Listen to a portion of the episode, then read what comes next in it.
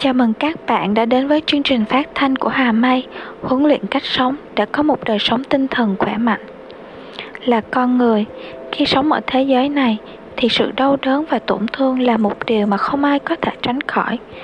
Người ta có thể dễ dàng nhận ra sự đau đớn về mặt thể xác, nhưng đôi khi tổn thương trong tâm hồn đối với một số người còn đau đớn hơn cả sự tổn thương về mặt thể chất. Hy vọng chương trình phát thanh của Hà Mây có thể giúp các bạn một phần nào đó giảm bớt sự tổn thương này trong tâm hồn, để có một đời sống tinh thần khỏe mạnh hơn và hạnh phúc hơn. Hà Mây xin chân thành cảm ơn.